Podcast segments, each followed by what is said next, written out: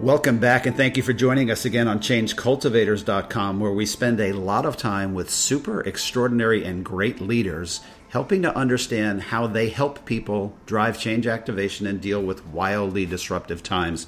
My name is Patrick Fitzmaurice, one of your co hosts from the Caterpillar Farm, and I'm also here with my co host, Roz. Roz, say good morning. Good morning, and good morning, Duncan. We're looking forward to speaking to you this morning. Good morning. So, in the spirit of uh, looking for world catalysts, I'm sorry none, none of them could show up.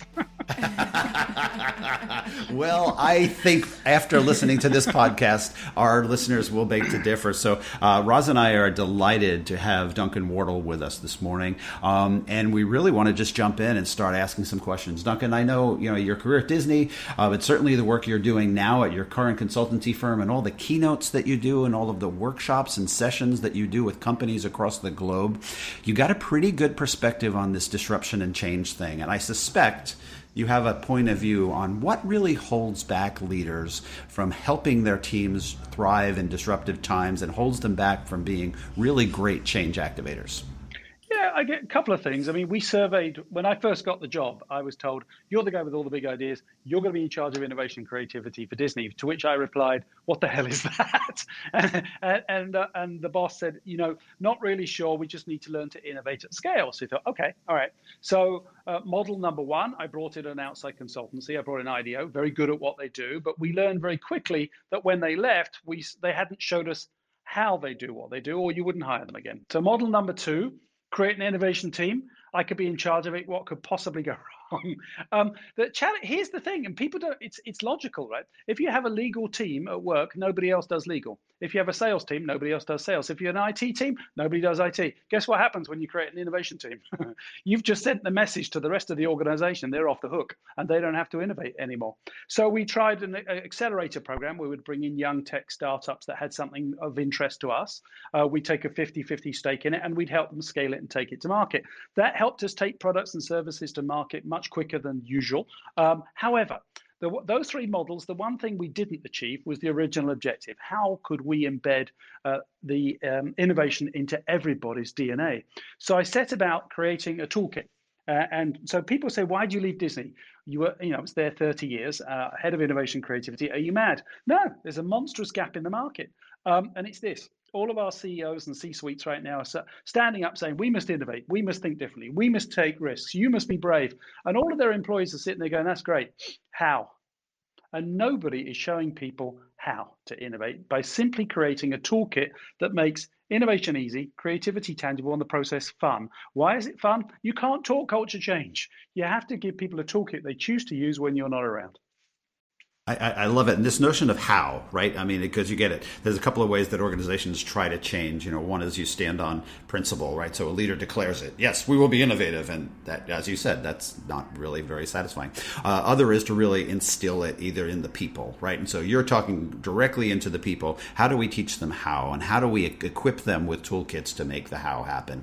And so, I, as I heard you say that, it's, it's awesome, right? You tried outsourcing it with IDEO. Outsourcing doesn't work. Um, you tried isolating it with an innovation team, siloing it off doesn't work. Um, it sounds like you firmly believe that in today's disruptive times, that if an organization is truly going to be able to drive change, and if a leader wants their team to drive change, it has to be everyone's responsibility. Yeah, well, we ask people to take risks and be brave. Well, we don't really mean it. We want them to. We really want to meet our quarterly results. Um, but if if you give them a tool toolkit of tangible tools they can use, people will take smart risks. Everybody, if anybody thinks they're going, oh, I can't wait till we get back to business as usual, you're kidding yourselves, right? So let's just take my industry, the conference industry. I spoke in, I think it was 132 cities last year in 365 days. I won't speak at another live conference till 2022 uh, because people will be nervous to go to conferences before there's vaccines, and even then, their companies will be liable if one of their employees goes to a conference and gets sick. So live conferences, you're gone. And so in the last 90 days, guess what? I had to reinvent myself. And so I've built a television studio in my back room here. Um, I'm playing around with, um, there's a couple of companies where, uh, where I did one last week in Oculus Rift where you're actually in the same room as other people. Uh, I've done one as an avatar. And it's just reinvented. I believe when the conference industry comes back, and I'm going to go as far as summer 2022, I reckon 40% of it will be virtual and it will stay that way. Um, and so if we think we're going back to business as usual, we're kidding ourselves. And so I think the first thing to do is identify what are the barriers to innovation within your culture. Uh, the five that we found at Disney when we, we surveyed 5,000 people at Pixar, Lucasfilms, Marvel, etc., and we found five. Number one, always time to think. I don't give my time time to think. Number two, we're risk averse. We've got quarterly results to meet. Number three, we uh, we say we're pro- consumer centric, but none of us have ever spent a day with a consumer, so we're actually product centric. Number four, ideas get stuck, diluted, or killed us and move through the organization. And number five is we all have a different definition of innovation, so we're all heading in a different distance. But here's the one on on risk aversion, for example. Um, here's the thing: we're worried about our quarterly results. Wall Street dominated the way we do business from 1920 to 2020. I'll go on a record and say I don't think Wall Street will dominate the way we do business by 2030. Why do I believe that? Because Generation Z cares more about purpose than profit. They don't care about quarterly results. And most people think purpose is, oh yeah, it's it's our mission, isn't it? It's our oh no, it's a charity, it's a philanthropic cause. No, it's not. It's what do you stand for? Why do I want to work here? And this and this generation, not only will they not buy your products and services if they don't believe in what you stand for, they don't want to work for you. Well, how the hell will you be relevant 10 years from today if a generation says, I don't want to work for that company? So I'll give you a tangible example. I was asked to give a talk to the world's largest manufacturer of hammer, chisels, and saws, tools. So I thought, I know nothing about this industry. So I went down to Home Depot and Lowe's and I hung out on the aisle like some creepy dude for two days, freaking out their consumers and just spying on people, basically. Um, and so I just listened to their consumers at the point of purchase. And I went back to talk to them. I said, guess what? This generation, not once did they mention your brand. Not once did they mention a product, a hammer, a chisel, or a saw. Not once did they mention the price point, which is what your strategy tells you they should be focused on. What they were actually talking about was what was important to them. We're going to remodel our dream bathroom, our dream kitchen. We're going to build our dream house. I said, Your purpose, if you choose to create one, is you could be the brand who helps people build their dreams. And you can see the finance guys rolling their eyes thinking, This guy's nuts. Um, this will never help me drive my quarterly results. No, it probably won't, but it might save your job and it might save your industry. But actually, I think it's already too late. Why? Because if you're the brand who can help people build their dreams, you could be in sports, entertainment, finance, IT, insurance, hospitality. You could be in any industry you wanted to. You could be in education. But oh no, we make tools and we're really good at it. And in fact, our definition of innovation isn't its iteration. We're going to expand into Mexico and India. They have a growing middle class. They will buy our tools. No, they won't. We're buying ha- we're building houses today in Houston, Texas on a 3D printer. I saw a, a, surgeon in Hyderabad, India, two years ago do a CAT scan on somebody's heart, print it on a 3D printer, see where the issues were, and then go in and operate.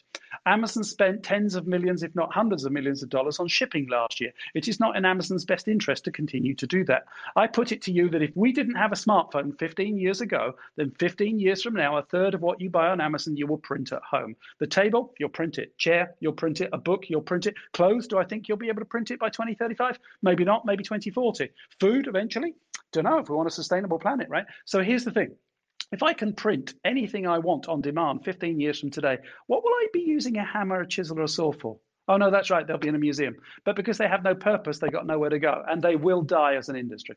The scale of disruption that you talk about is, is almost unfathomable for most humans to get their heads around who lead organizations. And I love it. And you maybe flash back to uh, a quote attributed to Henry Ford at the start of the automobile when he said, Look, if I had gone out and I had done research, I, they all would have told me to build a faster horse, right? Like nobody would have told us to go here along the way. The scale of what you're talking about is taking that to a whole different place. Don't think about the product, think about the end think about the benefit that a consumer is getting out of it. And it's a totally mind blowing thing for most people as they get into the space of change and disruption. Yeah, look, the amount of industry. Look, 90 days ago, you and I walked into a shop and bought something. 90 days ago, you and I went to a gym. Well, you might, I didn't. but 90 days ago, we used to go to restaurants. 90 days ago, I spoke at conferences. I haven't been to a shop in 90 days. I use um, uh, Instacart for my food. I use Amazon for everything else. I haven't been to a restaurant. I use Uber Eats for that. Um, I haven't gone to a gym. I found this uh, class online. Now, will we go back after a vaccine? Yes. Will we go back in the numbers that we were before? Absolutely not. And so here's, I'll give you the, uh, a metaphor, but one I believe to be true. Now multiply that through the change that's coming to industry. I don't believe that you and I will ever shake hands with another human being again as long as we live. As sad as that sounds and as dramatic as it sounds, um, shaking hands is a habit. We're not going to shake hands until after a vaccine. Well, that's a year and a half from now by the time we get one. By then, the habit will have gone and we'll never shake hands again. Now, multiply that by every single industry that's coming. But here's our challenge. Let's just take time to think for a moment. So, Patrick, Roz, Roz, let me ask you both a question. Close your eyes. Where are you and what are you doing when you get your best ideas? Okay. Well, Would where you are like you? To know? Yes, please. I'm generally doing something I enjoy, and Okay. I am not thinking about the problem actually that I'm supposed to be Okay. solving. All right. Patrick, I'm where are away you? from that environment. Okay. Patrick, where are you when you get your best ideas? Well, I'm not going to go with shower because that's over- overused, but I'm going to go with running. Usually, it's when I'm out and I'm running or alright. something, and it's making that happen. Yeah, so you'll hear shower, jogging, running, commuting, gardening, painting, playing with the children, rolling around on the floor with a large glass or something. But the only words you never hear, and I've done this with 3,000 people in an audience, at work. Well, that's a bummer, isn't it? Because I paid to have big ideas at work. Now, picture the last verbal argument you had with somebody. And you were angry at Fred. Fred, you son of a bitch! You blind copied my boss on that email. Um, I, I can't. I'll never work with you again. You storm out of the office. You go down to your local coffee shop. You get a cup of coffee, and you're you're beginning to relax now. It's five or ten minutes after the argument's over, and boom! Just what popped into your what popped into your head spontaneously five minutes after the argument. For me, it's longer than five minutes because it takes me a while to come back with that last zinger. Yeah, the the, the, the killer one-liner, that one beautiful, perfect line that you wished. Oh yeah, if I'd have said that, I'd have had him. Oh yeah, the perfect line. Oh yeah. You could write volumes. you could write volumes and volumes and volumes of the perfect line you never delivered, right? Mm. But here's the thing: the moment you gave yourself time to think, you stepped into the shower, you stepped away from the argument, you came up with a killer one-liner or the big idea. But we don't give ourselves time to think. Well, why is this so important? Here's why. Your brain works in three or four brain states during the day. When you're in an argument, you're in busy beta and your brain is consistently defending itself. When you're in the office, you're typing emails, you're in presentations, you're in meetings, back to back meetings, you're doing PowerPoints, you're scheduling, and we hear ourselves say, ah, I don't have time to think. But the second you stepped out, boom, the big idea came to you. So, here, how do you get into that brain state on demand? And here's why it's important. When you're in what I call busy beta, the door, otherwise known as the reticular activating system, between your conscious and subconscious brain is closed. But 87% of your brain is subconscious. We're only using 13% of the capacity of our brain for the vast majority of the day. But what if you could just open that door wide enough and metaphorically put yourself back in the shower? And so what I do is uh, I'll run, and here's why: because 87% of your subconscious is every challenge you've ever seen, every innovation, every creativity, every all waiting to help you solve the challenge. But when that door is closed and we hear ourselves say, "I don't have time to think," we're working with 13% of the capacity of our brain. So I run an energizer. What is an energizer? It's a fun exercise. It lasts 60 seconds. All I'm doing is getting people to laugh. Why am I doing that? The moment I hear laughter, I know I've opened the door just wide enough between the conscious and subconscious brain to that point where they can actually have big ideas. For those people who think oh, have their best ideas falling asleep or waking up, there's an expression from Thomas Edison. It's called "when the penny drops." Um, literally, when I get the big idea. Thomas Edison used to fall asleep at night in an armchair, put a penny between his knees, a tin tray on the floor. As he would fall asleep, his muscles would relax, the penny would drop, it would hit the tin tray, the noise would wake him up, and he would write down whatever he was thinking. And you could think, well, that's stupid, I'll never do that. Well, okay, well, who had more inventions patented in the 20th century than anybody else? Google are doing experiments with napping at work. And so, believe it or not, actually being playful at the right time, it's almost, here's the thing. We're born creative. When you went to uh, you had a bar mitzvah or you had hanukkah or christmas or birthdays you got a giant birthday present or christmas present and it came in an enormous box huge box. Took you ages to take the gift out of the box.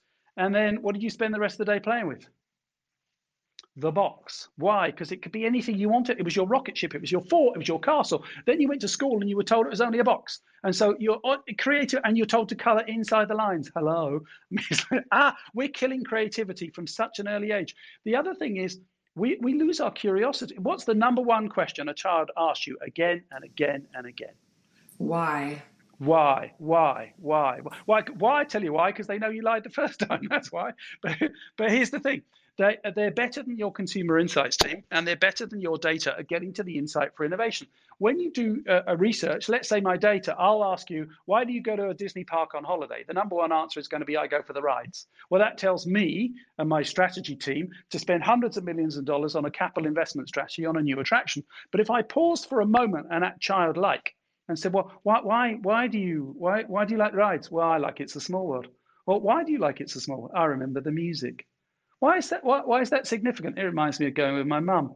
Why is that important to you? I take my daughter now. On the fifth why, you got to the insight for innovation. She's got she's not going for a new capital investment strategy. She's going for her memory and nostalgia. That's a communication campaign, which would save you hundreds of millions of dollars of building something she didn't want in the first place. We're all born creative. We're all born imaginative. We're also born. Have you ever? So, Roz, Patrick, now be honest with me now. How many times have you stared at the back of the head of somebody you think looks really hot, and that person immediately turned around and stared at you, and you had to look away really quickly? Come on. I know Many you've times. done right. We've all done it. We've, it's very hard to hold that, that that, that glance, right? Right. Well, we so how how did they know you were looking at them if you were looking at the back of the head? It's called intuition. You have 100 billion neurons up here. We have 100 million neurons in our stomach. The first brain has 100 billion, the second brain has 100 million. But how many times do we hear ourselves say, I went with my gut? It's a very, very powerful computer. And I'll give you an, a, a, case study on how important it can be. We were tasked by Disneyland Paris. The task was um, to get more people to come more often and make more money. Classic task. Um, so our data told us who could afford the brand, who had an affinity to the brand, who'd been shopping online, and who was a 10 out of 10 on a survey of I'm coming this year but they hadn't come. So clearly our data was missing something. So I put it to the organization that these people were either liars or procrastinators. They told us they were 10 out of 10 of coming, but they hadn't come. So let's go find out. So we went to go and live with a consumer. Scary, frightening. Oh my God, can't do that for a day. We live with 26 different families. I live with one family. Now, Roz, do you have children? I do. Okay. I do. I have a daughter. Okay, so our going in hypothesis was we build it, they will come. Why? Well, because that's the way we've always done it here. Right? So a couple of hundred million dollars on a new attraction, yeah, no problem, we'll be fine. So, Roz, um, close your eyes for me if you would. Okay. Now, there's a photograph of your daughter somewhere in your house, a physical photograph. Tell me which room it's in, if you would. It's hanging on the staircase. Okay. And is it in a frame? It is. Okay. And who's in that photograph? It's just her. Okay. What's her name? Her name's Adeline. Adeline. And where was Adeline the day that photograph was taken? Uh, she was sitting on uh, my bed. Playing, okay. Uh, and, and the sun was shining through the window. Okay. Uh, see, you can even see which way the sun's coming at the moment. Um, which, um, how old was Adeline the day that photograph was taken? Uh, 17 months. Okay. How old is she today? She's just almost 19 months. Okay. So, oh, so two months ago. All right. So you got yeah, a baby. Yeah, yeah. All right. So Patrick, Patrick, you got kids? I have one. Come on, close your eyes. Where's that photograph? Close your eyes. Uh, oh, I forgot you could see me. Um, damn it! Just damn it. Okay, okay. I have a picture of a photograph. Okay, where is it? It's on the uh, shelves in the living room of the house. Okay, who's in it? Uh, it is just him. Okay, who's him? My son. My son, he has a name. My son, Patrick. My son, Patrick, has a Patrick, name. Patrick, Patrick, okay. And where was Patrick the day that photograph was taken? Uh, the one I'm thinking of was an official picture. I believe it was his high school graduation picture. Ah, okay. So he would have been how old? Uh, 17, 18. Okay, how old is Patrick today? He's going to turn 30 soon. All right. Okay, so here's the thing. I found the same photograph that you have in your house. I asked this woman, I said, How old are your children, love? Four or five? She goes, Oh, no, love, they're 14 and 15. How do I know that to be true?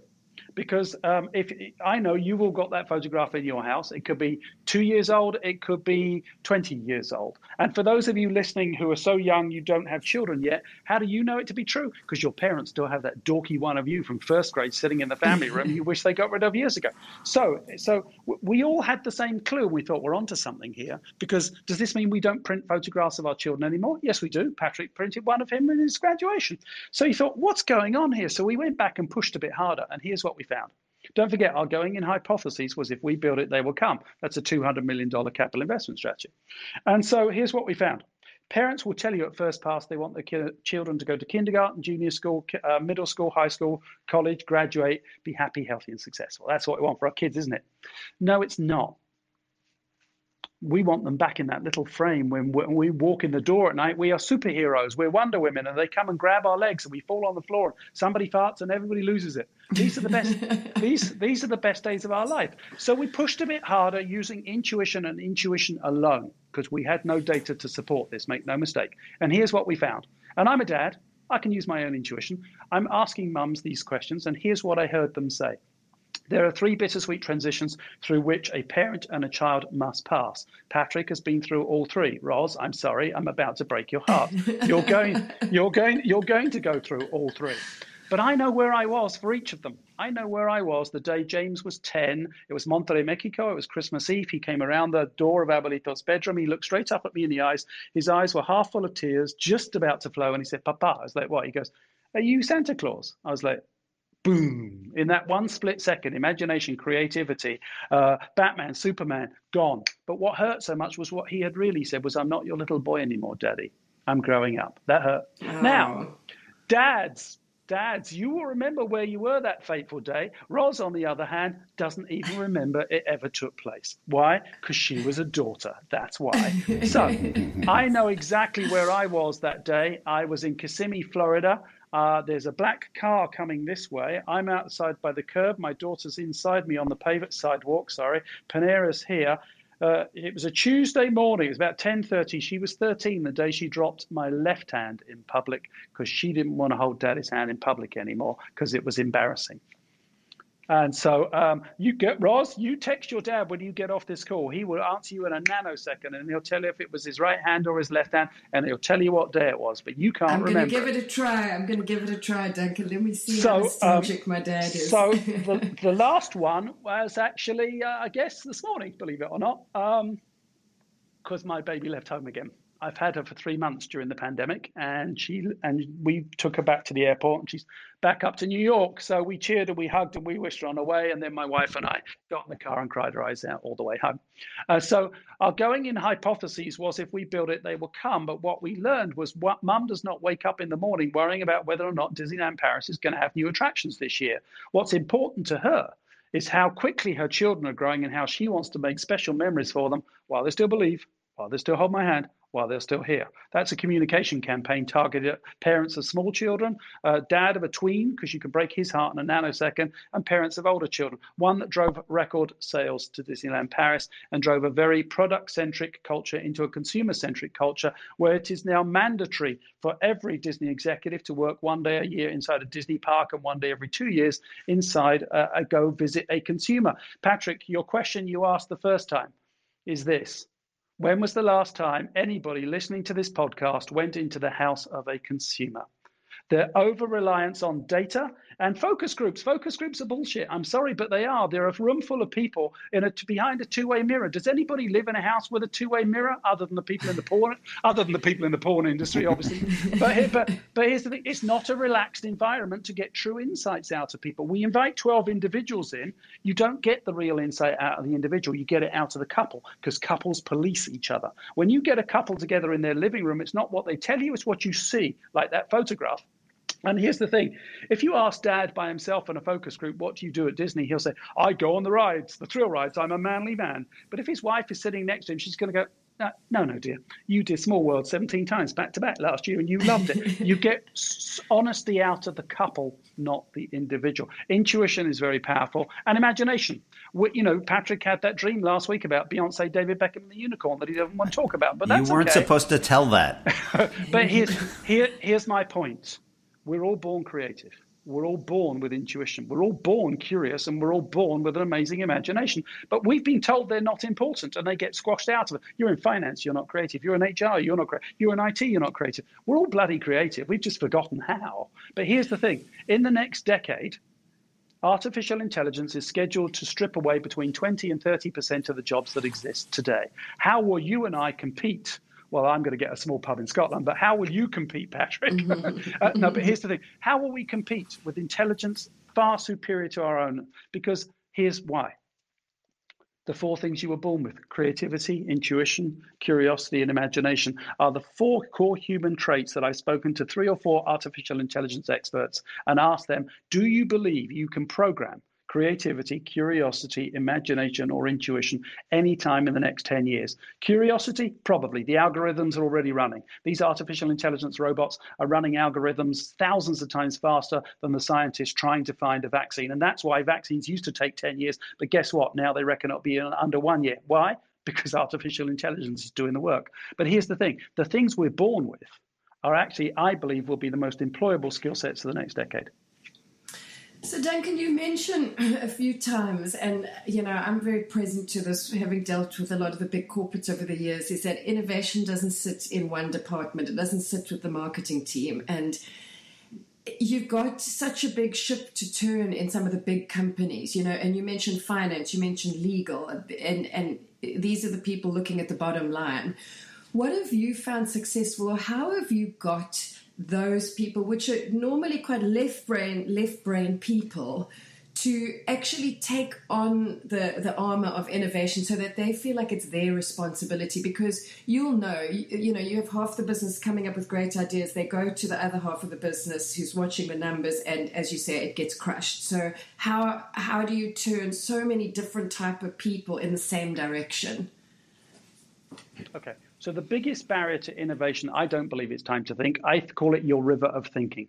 Your my river of thinking on Disney after 30 years is very fast, very wide, and very deep, allowing me to make quick and informed decisions. But we are being asked to get out of our river of thinking more often, quicker to disrupt.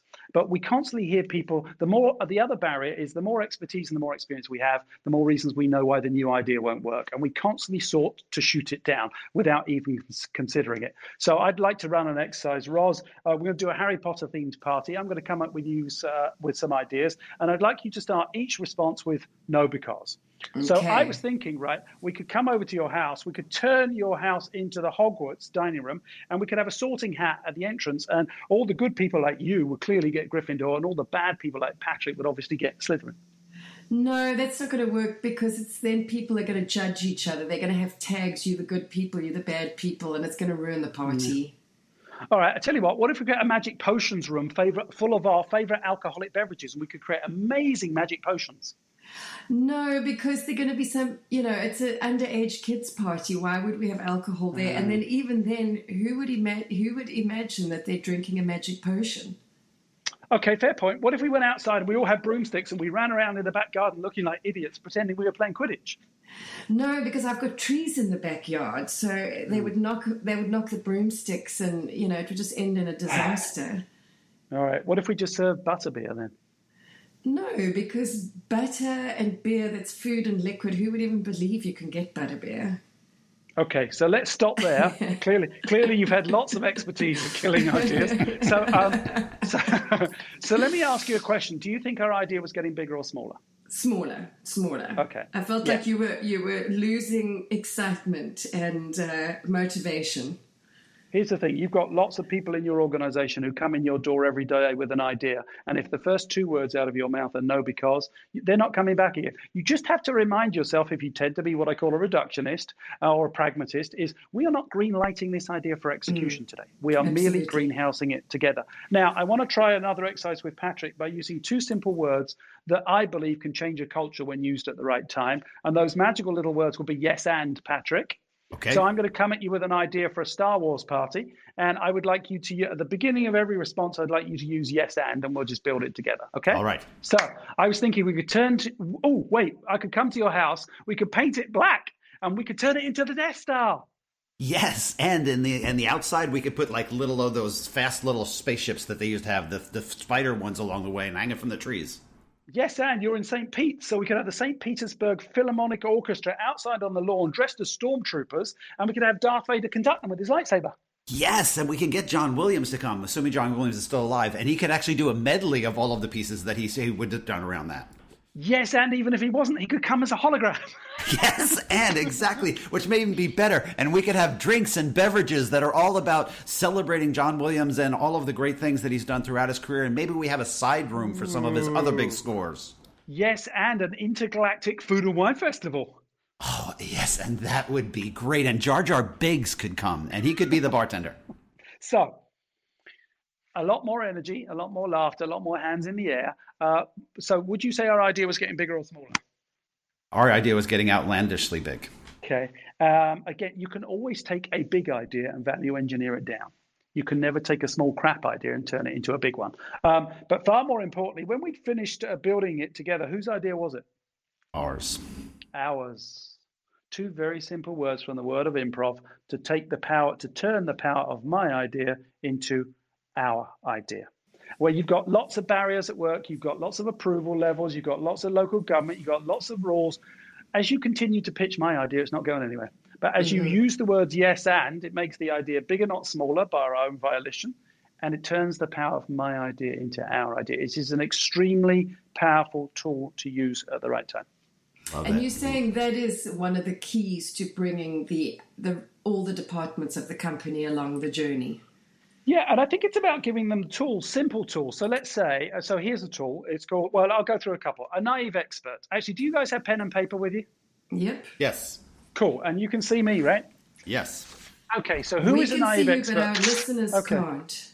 but that's okay because I well, so listeners get a pen and paper and join us at the table. So here we go. So um, I was asked to design a new retail dining and entertainment complex for Hong Kong Disneyland. In the room were 12 white male American architects. That is called groupthink. So I invited in as my naive expert a young female Chinese chef. Why? Because she wasn't then. What's the success criteria for a naive expert? They are not there to solve the challenge for you. That is an unrealistic expectation. They are there because they know nothing about your industry, which gives them permission to ask the silly question that you're too embarrassed to ask in front of your peers, or to throw out the audacious idea ungoverned by your constraints. Their job is not to solve the challenge for you. Their job is to say something to stop you thinking the way you always do, your everything, and to help you think differently. And I'd like to demonstrate that for you now. I gave the architects a challenge. I gave them an object and I asked them to draw it, and I gave them seven seconds. So if you've got your pen and piece of paper ready, I'm going to name an object, you're going to draw it. Please, could you draw a house? Seven, six, five, four, three, two, one. Now hold your houses up. Let me see them. Come on. And even for the people at twins, hmm. baby. Come on, Roz. Let's see what you got. Yeah, it, look at that. Twins. Everybody's drawn the same house. And for mine has a, you, hold on, hold on. Mine has a tree. Oh, all right. Mine's, always, always mine's a, double story, Patrick. There's always there's always an over. There's always an overachiever, Patrick.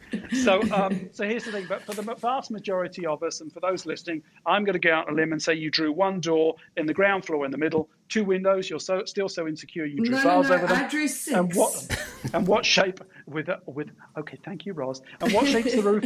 A triangle. Why why do we draw houses like that? Well, we all drew the same house, and pretty much 98% of the people, except the overachievers that I'm working with right now, drew the same house. Drew the same house that I did. Why? Because your river of expertise you tells you that's what a house should look like the young Chinese chef, when she held up her picture, she held up an image of dim sum architecture. It was a brown bamboo dim sum house.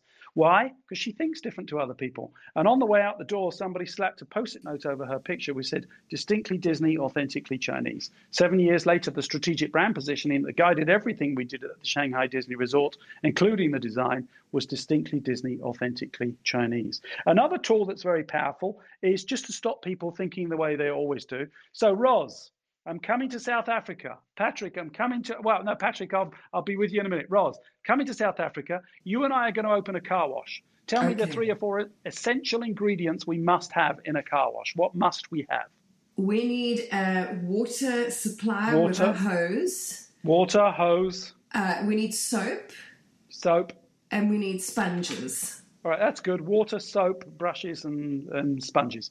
Right, Patrick, I'm coming to Atlanta or St. Petersburg. I can't remember where you are. And we we are going to go into business and we are going to open an auto spa. Spa. Now, what could we put in our auto spa? A masseuse. A masseuse. Absolutely. Cocktails. Cocktails.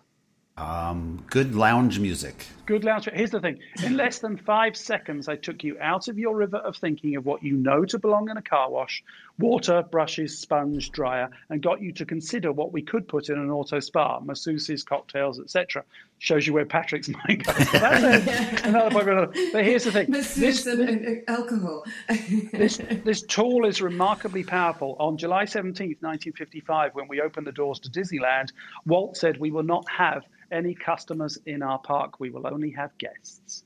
And think about how you feel when you're treated as a customer and when you're treated as a guest. He said, We will not have any employees. We will only have cast members. There'll be cast for a role in the show. With that simple re expression, he created a level of hospitality that has never been replicated or duplicated by anybody else. A more recent example in 2011, if we had asked the question, that companies continue to ask themselves today that they will go out of business with with Generation Z if they continue to ask, how might we make more money? If we'd said, how might we make more money? We'd put the gate price up by 3% and we'd have hit our quarterly results. That's called iteration, not innovation. But we re expressed the challenge. And instead of saying, how might we make more money? We said, how might we solve the biggest consumer pain point? Well, everybody knows what the pain point of visiting a Disney theme park is. It's called lines. so we said, what if there were no lines? What if we eliminated the front desk in our hotels, the turnstile at the front of the park, and the need to stand in line to pay for merchandise or food and beverage or favorite attractions? We didn't know how to do it. If you know how to do it, it's not innovation. So we looked around the world, and sure enough, there was RFID technology. We slapped it into a little plastic band, called it Disney's Magic Band. Well, you that you don't check in or check out of a hotel anymore. That is your room key. You don't wait 20 minutes to get in the Magic Kingdom anymore. You swipe and go. Your reservations for your favorite attractions are on that band. You don't wait in line.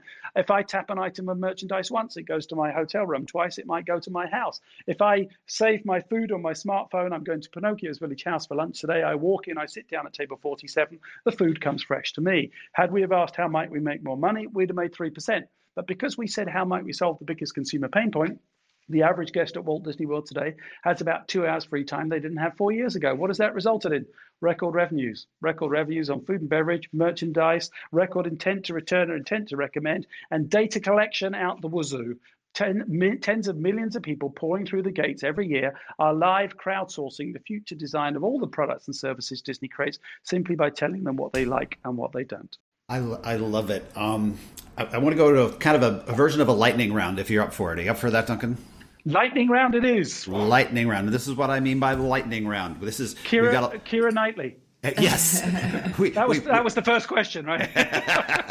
well, we're actually going to do it in Jeopardy style. You blurt out an oh, answer, okay. and then I'll figure out what the question. No, okay, um, right. so so the, the, the, lightning round concept is our listeners kind of come here and they try to grab little nuggets, like something they can take back. So imagine you're talking to a leader of a work team. It may not even be a most senior leader, right? They they've got a staff of people. It may be, as Rod said, maybe I'm in a finance function or on a supply chain function, right? So we want to kind of give them these nuggets that they can go, oh my gosh, I can action that. Like I can learn this from Duncan. So I'll give you one. I'll give you like two topics that I've been kind of swirling around as I've been listening. One is talent development. Um, I'm doing some work right now, and we're working. We're going through the World Economic Forum's Future of Work study, where they talk about the top 10 things that work talent really should be investing in. And there's some of the things you're touching on critical problem solving, creativity, and innovation. But if I give you, as a Duncan Wardle, you get to declare right now what is the one or two top talent development things that you think the workforce of the future should have? What do you got? Creativity, curiosity. Ah, dig into curiosity because that word hasn't come up yet today. So I'll extend your lightning round a little bit to build on curiosity. Well, remember we asked earlier on about why, why, why, why, and why again, and how we got to the insight for innovation by being curious. Yeah, so that's it. I mean, it's, it's we're not curious. It's we always stop at the first why, and by spending time with your consumer and pushing to the fourth or fifth why. If you only look in big data, you're only looking where your competition is looking. So how will you find that insight for innovation by looking somewhere different? And by the way, when was the last time you sat down in the living room with one of your consumers? Love it. So I want to move to another area, and you just used the word there, and I was going to go back to it. So a lot of our listeners and a lot of business people are trained to be data hogs, right? Data centric. I've got to mine numbers. I've got to mine data. I could be listening to you saying Duncan is dismissive of data, but I actually heard you bring up a lot of business things first. Well, I can make more money if I think this way. I can do this. I anchor in the data. So, how would you connect creativity with data usage in a team environment for so, business? Yeah. No, here's the thing. I'm not daft. I look at the data first, but the da- our da- but our data had told us in that Disneyland Paris story who could afford us, who had an affinity to the brand, who was shopping online, who was a 10 out of 10 of I'm coming this year. Guess what? They hadn't come. Therefore, so that's what I call your got clues clues within the organization that you already have. Now you have to go out and find your not clues, the missing pieces of your data. And that's when you go out on what I call a consumer immersion safari and try and find those missing pieces. Uh, so, for example, your data will tell you um, that if you earn $100,000 a year or more, you could afford a Walt Disney World vacation. Okay, great. So then you could pump tens of millions of dollars into New York and Manhattan because that's where lots of people earn lots of money. But if you actually got it, just sometimes got it, uh, so, but what if they weren't coming? Well, but your data tell that they should because they could afford it. Well, hang on a minute. Have you ever gone inside one of their apartments? Oh, yeah, it's empty. Why is it empty? 85% of my income goes on rent. Oh, so you can't afford a Disney vacation. Oh, whoops. Hmm. You, you, so your data is going to get better and better and better and more informed. There is no question. But you are looking now to drive that insight for innovation by looking outside of your data sometimes to look where other people aren't looking to come up with something that's innovative. I love it. Roz, I've got one or two more, but do you have one you want to fire in? I do. I do. I wanted to pivot you a little bit. Um, uh, to a topic that I think is on many families' minds at the moment, and that is education. Obviously, we're going through mm. a huge shift um, with the pandemic at the moment, and the future of education is a worry for so many parents now. Where are you seeing education and entertainment starting to blend into? Because you know you've had the the wonderful privilege of being in Disney for so many years, and it's such a beautiful environment that's been focused on entertainment. Do you see the worlds of entertainment and education blending as we move forward? Because the, the world of learning is not going to look the same as as you know what it does today, and it's a huge question mark. Do you see those two things coming together, and what is the role they'll play off of each other more as we go forward? Yeah, well, I've been talking to a bloke called Gareth and a girl called Roz, who both believe the future, who both believe the future of uh, online training, at least, is gaming. Why? When you say, if you remember the old Charlie Brown cartoons and the principal, yes. you never quite saw her, but all you ever heard her say was wah wah wah wah yes. wah wah wah. Well, if you ask people, uh, do a word association game, and you, the first two words you say are online training, the word you will most quickly hear back is the word boring. Uh, but here's, uh, I, I want to take on a bigger point. Education is failing our children. Education is killing creativity, but yet creativity has been assigned as the most important skill set of the next decade. And so, and here's why. Uh, here's the challenge, right? Why do I believe India will be the biggest superpower by 2050 by a long, long, long, long, long way? Not because their population will outstrip China this year, not because their percentage of population underneath 25 far outstrips China, not because the vast majority of them speak English, which the Chinese do not. It's got nothing to do with that. They are so poor they don't have formal education, and because they don't have formal formal education, you are building 1.4 billion entrepreneurs. Now, and I'll give you a raw example of one. I was asked to go to the Dharavi slum in Mumbai two years ago. If you've seen Slumdog Millionaire, you've seen the Dharavi slum. There's 5 million people living in an area the same size as eight Disney theme parks. They have no education formal education. The level of creativity and imagination and entrepreneurialism that's taking place in that slum will outstrip anybody inside corporate America. I'm sorry, but it's true. No, and how I do I know that? We we were given a task to create electricity. Uh, we, yeah, sorry, to create light where there was no electricity. So we thought, oh, all right, give it a go. Have no idea what I'm doing, but I'll give it a shot. We went out and we, uh, there was a small boy who was about 12 years of age, had noticed when he was sitting at lunch, uh, a, a spotlight had hit his plastic bottle that he was drinking his water out of, and it started to refract light. So we got hold of the bottle and we took the branding label around the middle of the bottle off and it refracted more light. Then we played with leveling the water up and down till we got it to the right level and it refracted, the light got wider. Then we cut the lip off the bottle and the light refracted even wider. So we thought, hmm, so I phoned the CMO of a, a let's just say a French uh, uh, producer of natural water or spa water, and I said, "Hey, you're about to trash the planet with 500,000 empty bottles. Give them to me for free, and by the way, ship them to me for free. And by the way, I need you to take your logo off it because it's getting in the way of the light." So he did. And we went in and we stuck it in the hole of a hut where there's no light. And during daylight hours, we lit 500,000 huts where there was no electricity. That came from a 14 year old boy who'd never had any education. And then what do you think he did next? He started selling the damn bottles. These are entrepreneurs. Our education is killing creativity in children, and it needs to be addressed. I love it. I love it. All right, final lightning round question. Um, you you get to talk to our, our, listeners along the way. Is there is there one thing, a book, a podcast, a publication, or something that you would tell them? Hey, go look at this. It'll make you a better change activator. Listen to Patrick Fitzmaurice and Roz's podcast every week. Okay, they're um, already they're already here. Let's, so let's okay, move on right, to okay. Number one barrier to innovation: time. If I were to name one of the most innovative companies in the world and gave you a list of 10 to choose from, Google would be on everybody's list. Don't read a book give yourself time to think. One hour a month, or maybe one hour a quarter, but I'd start one hour a month every first Friday of every month from 9 till 10 a.m. Have a brown bag breakfast and invite your team in. No PowerPoint presentations, no why is it good for the business. Just get them to talk about something they've seen in the marketplace, not in your industry ideally, that they thought was innovative or creative. You'll be amazed at the amount of ideas you could tie back to that breakfast conversation. The other challenge I would give you is this because why is Google so much more innovative than you? Because Google gives their employees time to think. It's called 20% time, but you don't. But here's the thing. So maybe you start one day a quarter. First Friday of every month, you have your brown bag breakfast, and then no meetings, no presentations, no emails. Oh, we can't do that. Why not? Well, because we always do a weekly meeting. Well, we always do a weekly report. Well, who reads the weekly report? Nobody reads the weekly report. Stop doing them. Um, give, I'm being facetious, sorry. Give yourselves time to think. I love it. So I have I judged I judge the success of a lot of these is how many little pieces of paper I've randomly scribbled thoughts and notes on along the way, and I have lots in front of me. Um, and I know in the workshops that you run, you hit a lot of key topics along the way. Where can some people go to go find out more about the, those kind of workshops that, that, that you do? Uh, duncanwardle.com. And the reason I do the workshops is this you can inspire and motivate people from a stage. You cannot help them. That is misleading. People learn by doing, they do not learn by listening. And that's where the workshops come in because we'll, we take a fake challenge. So they all relax, they listen, they learn, and they'll go through the entire design thinking process, but they're doing it, not me. You can't tell somebody they're creative. They have to prove it to themselves. And what I love is usually about the middle of the workshop, you see this light bulb go off in somebody's face when you see the smile on their faces when they think, I could do this. And I take enormous pride away from that. I love it. Roz, uh, uh, Roz, are you all good? Uh, anything to close on before I close out?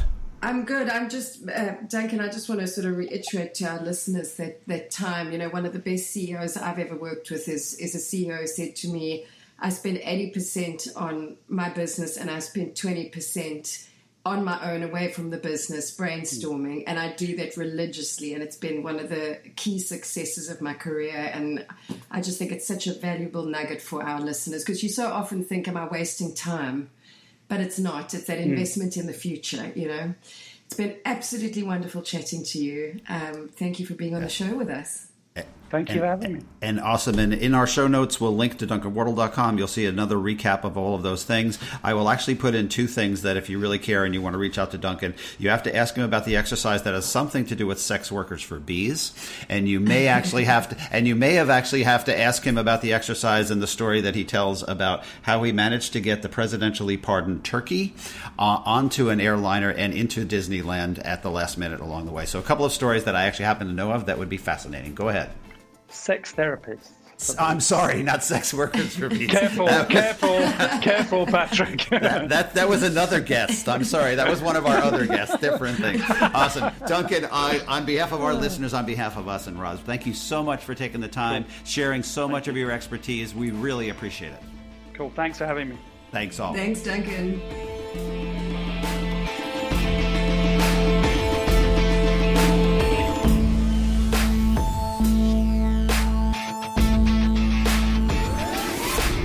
Trying to remember the exercise. It was sex therapist.